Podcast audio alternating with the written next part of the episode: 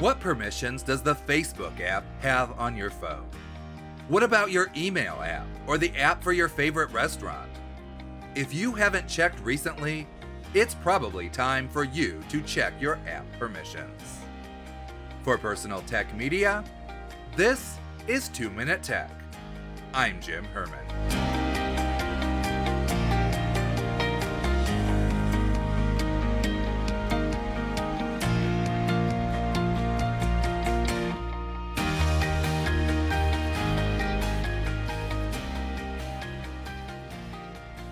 Obviously, apps need some access on your devices in order to do their job.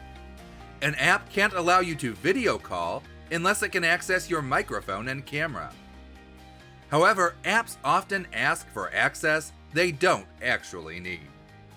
For example, a simple game on your phone has no reason to access your microphone or location, but there's no shortage of games that ask for those permissions.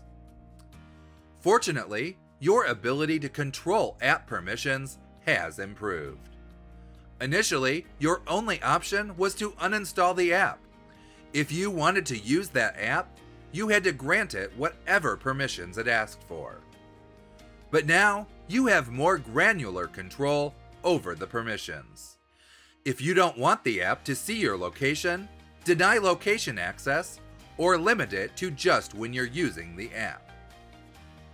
That's why I recommend doing an app permissions checkup on each device each year. This permissions checkup is a time to review the permissions granted to each app and change them if necessary. To check app permissions on iOS, open the settings and scroll down until you see the list of apps. Tap on each one to see the permissions you've granted.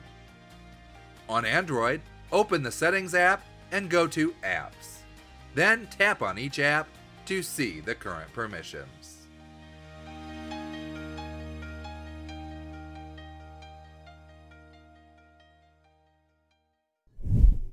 Thanks for listening.